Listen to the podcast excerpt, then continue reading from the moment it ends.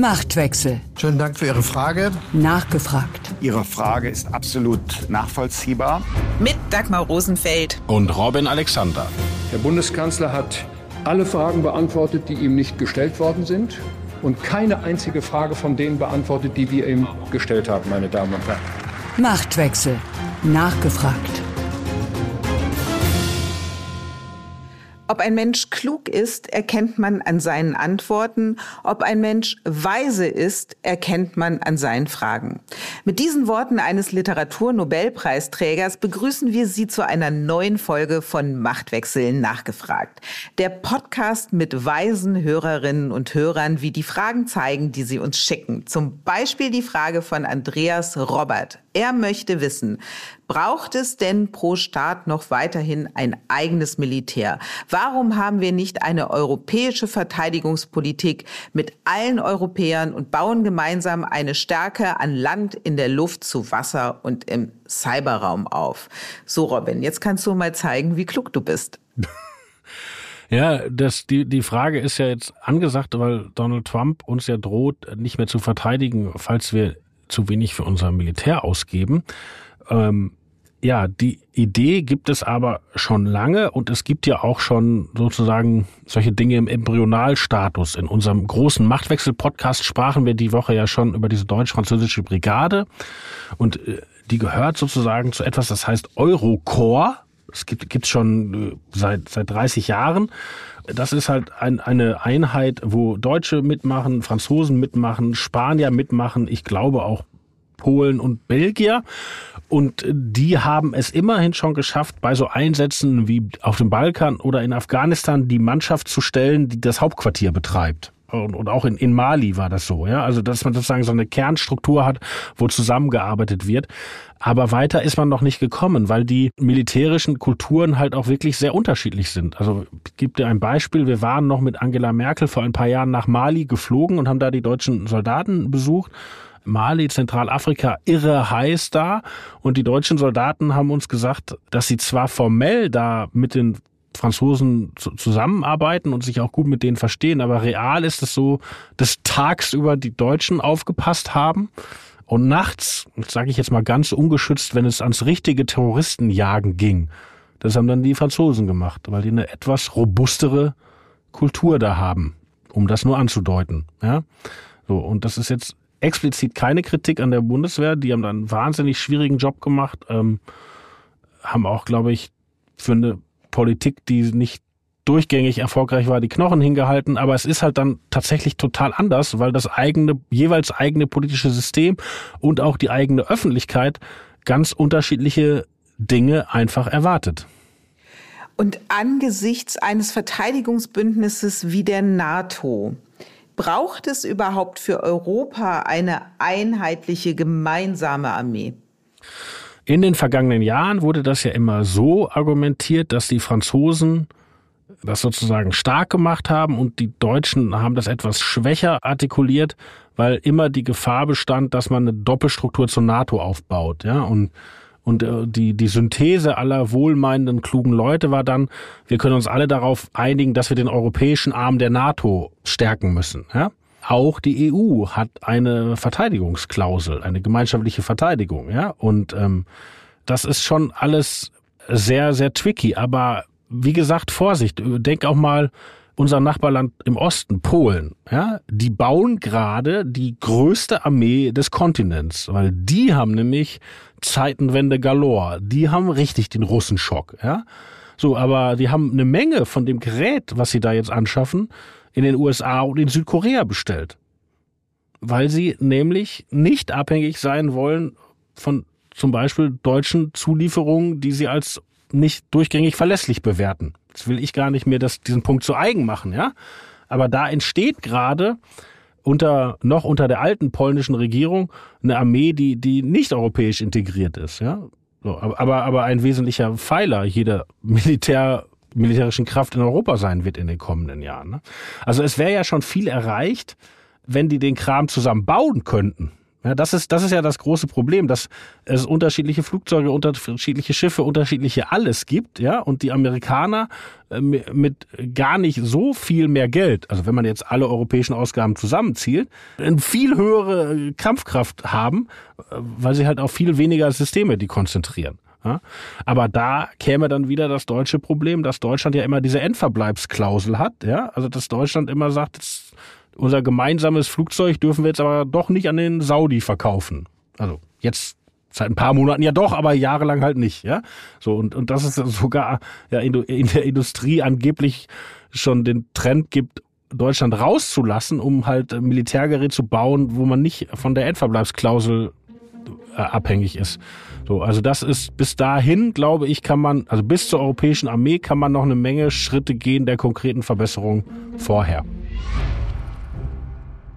Eine Frage an Dagmar von unserem Hörer Lars Golde. Warum stellt keines der Umfrageinstitute die Werte der CDU und CSU einzeln dar? Das ist doch entscheidend für die zukünftige Regierungsbildung und gegebenenfalls steht die CDU mit ca. 25 Prozent vor einer schwer lösbaren Aufgabe. CDU und CSU bilden im Bundestag eine sogenannte Fraktionsgemeinschaft. Das heißt, auch wenn sie auf Landesebene zwei eigenständig agierende Parteien sind, werden sie im Bundestag quasi wie eine Partei behandelt.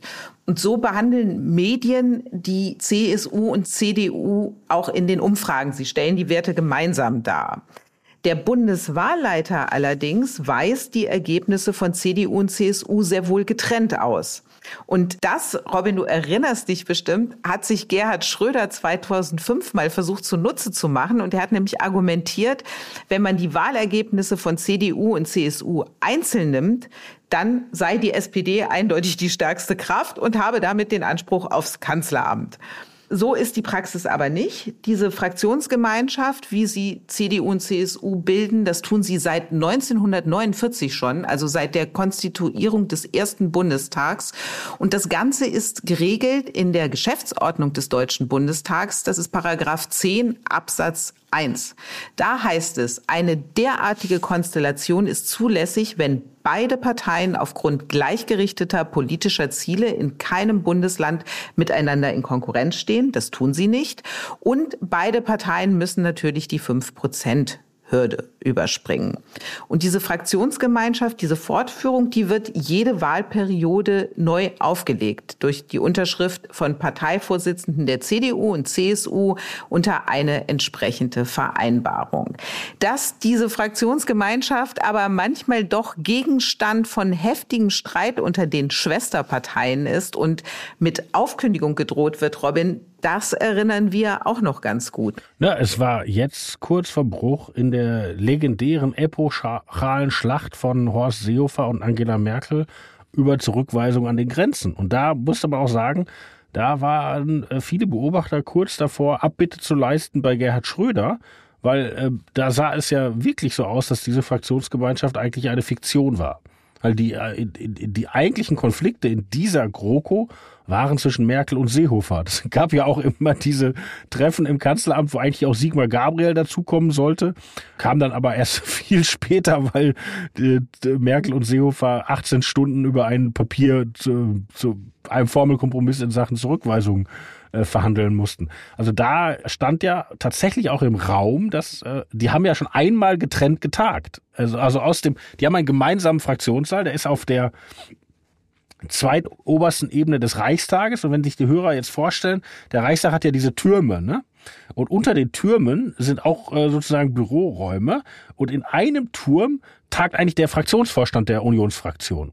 Und in, in dieser legendären Sitzung, als es wie gesagt um Seehofer, Migration, Masterplan und so weiter und Grenze ging, ist die CSU geschlossen aus dem Fraktionssaal rausgegangen in diesen Raum unter dem Turm, wo eigentlich der Vorstand tagt und hat getrennt weitergetagt. Und dann haben die Fraktionen eben als zwei getrennte Fraktionen de facto debattiert und auch de facto abgestimmt. Da gab es zum Beispiel auch den Antrag von Jens Spahn, abzubrechen und die CSU wieder reinzuholen und die CDU hat sich dagegen entschieden. Also real, das leugnen die heute, weil sie es nicht mehr wissen wollen und wenn sie, wenn die Hörer jemanden davon fragen, dann sagen die, stimmt alles gar nicht, aber es stimmt wohl. Ein paar Stunden war diese Fraktionsgemeinschaft de facto zerbrochen, bis Wolfgang Schäuble alles rettete, indem er sagte, lass Merkel noch zwei Wochen versuchen, eine europäische Lösung zusammenzustellen vorher sozusagen können wir hier nicht den Schlussstrich ziehen. Und diese zwei Wochen waren dann die Zeit, in dem alles wieder eingetütet wurde. Aber tatsächlich in dieser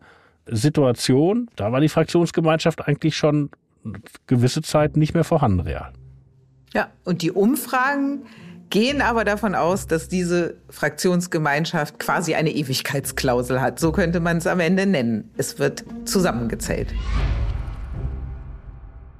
Robin, unser Hörer Henrik Eilers hat eine Frage. Da geht es um die Botschafter und ihm geht es vor allem um die deutsche Botschafterin bei den Vereinten Nationen. Er fragt sich, wer ist zuständig? Ist in der Theorie das Auswärtige Amt und damit in letzter Instanz Frau Baerbock weisungsbefugt oder muss sich rein rechtlich tatsächlich die komplette Bundesregierung und damit alle regierungsbildenden Parteien auf eine Linie verständigen? Bedeutet weitergedacht fehlende Einigkeit innerhalb der Regierung automatisch eine Enthaltung für die Botschafterin bei den Vereinten Nationen? Das ist eine unheimlich kluge Frage, weil das würde ja bedeuten, dass bei der UN in New York auch der Brüsseler Fall des German Vote eintritt. Das German Vote ist ja das, was den ganzen Kontinent in den Wahnsinn treibt, oder sagen wir mal die Vertreter des Kontinents in den EU-Institutionen, weil die deutschen Koalitionsregierungen sich ja immer nicht einigen können und dann in Brüssel sich tatsächlich enthalten müssen. Aktuelles Beispiel Lieferkettengesetz, ja, gibt aber viele Beispiele so. Aber ein German Vote bei der UN in New York gibt es nicht. Das heißt, Robin, naja, also äh, formal gehört natürlich äh, der Botschafter oder jetzt aktuell die Botschafterin bei der UN äh, gehört zum Auswärtigen Amt, ja. Aber im Letztfall ist das doch immer auch eine Vertreterin des Bundeskanzlers, weil ich gebe dir ein Beispiel, die nimmt ja auch teil an, den Sitzungen in der UN und teilweise ja auch an den Sitzungen des Sicherheitsrates. Ja?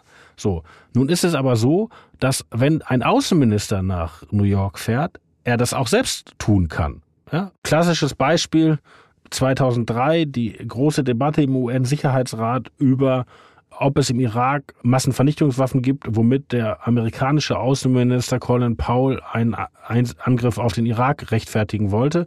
Und damals äh, widerspricht ihm Joschka Fischer, der deutsche Außenminister, der, der sogar die Sitzung leitet, der also in New York den Platz eingenommen hat, den sonst der Botschafter oder die Botschafterin eingenommen hätte.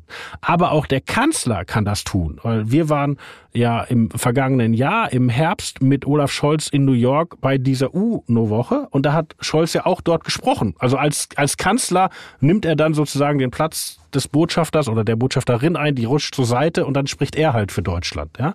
So. Und aus diesem Versuchsaufbau kann man schon sehen, dass der Botschafter mitnichten, also der Botschafter entscheidet nach Meinungsbildung in der Bundesregierung und die Letztentscheidung hat der Kanzler. Ist aber immer wieder umstritten. Beispiel Libyen-Einsatz, 17. März 2011, Abstimmung im UN-Sicherheitsrat, Deutschland enthält sich gegen die Verbündeten, ne? Äh, äh, also USA, Großbritannien, Frankreich stimmen für den Libyen-Einsatz. Deutschland enthält sich. Riesenaufschrei in der, in der, in der Presse, bei dem ich mich auch persönlich äh, beteiligt habe. Das kann man nicht machen. Das ist gegen die westlichen Verbündeten ganz schlimm. Und dann ein paar Wochen ein leicht hässliches Blame-Game zwischen Auswärtigen Amt und Kanzleramt. Wer hat eigentlich den armen Peter Wittig, so hieß damals der, der Botschafter, angewiesen, sich zu enthalten? Klammer auf, ähm, wenn man sich heute Libyen anguckt und was sonst noch da in der Region passiert ist, könnte man sagen, äh, die Geschichte hat Merkel Westerwelle recht gegeben und ich mit meiner Empörung und meine vielen Freunde im deutschen Journalismus, die sich auch empört haben, haben falsch gelegen. Aber egal. Aber damals war halt klar oder ging die Debatte, wer hat den Botschafter angewiesen. Und jetzt war es doch auch wieder so. Nach dem 7. Oktober Israel, äh, Abstimmung diesmal in, in, in, der, in, der, in der Vollversammlung und Deutschland enthält sich. Ja? Also Deutschland verhandelt lange, versucht auch eine, eine ganz radikale Verurteilung Israels zu vermeiden, äh, erreicht auch eine, eine Textkorrektur, aber eine, die aus unserer Perspektive, ich glaube, du siehst das noch kritischer als ich, nicht ausreicht und enthält sich dann. Und auch da wieder äh, großer Ärger. Ist es Baerbocks Schuld oder hat, hat es Scholz entschieden? Und dann ja noch, du erinnerst dich, die Schleife, wann wurde Lindner informiert? Ging es an Lindner vorbei. ja, also wir haben darüber in Extenso gesprochen. Also äh, alle paar Jahre bei diesen großen Richtungsentscheidungen tritt das Problem wieder auf. Wer hat eigentlich letztlich entschieden, wie der Botschafter oder die Botschafterin abstimmt? Und da würde ich sagen, im Endeffekt ist es einfach ein Ding, das ist am Ende beim Kanzler. Frage für Dagmar von unserem Hörer Maximilian Stufler. Ich merke gerade, dass wir heute nur Fragen von Männern haben. Liebe Hörerinnen, auch Frauen dürfen bei uns äh, Fragen einreichen. Wir bitten sogar darum. Dagmar Rosenfeld und ich haben sogar mal einen Live-Podcast bei einer Frauenkonferenz gemacht. Better Future Empowerment Female. Also es ist ein frauenfreundlicher Podcast. Bitte schicken Sie Ihre Fragen. Aber heute noch, heute ist Männertag. Maximilian Stuffler möchte wissen, wieso gibt es am Anfang der Folge von Machtwechsel nachgefragt keine musikalische Untermalung?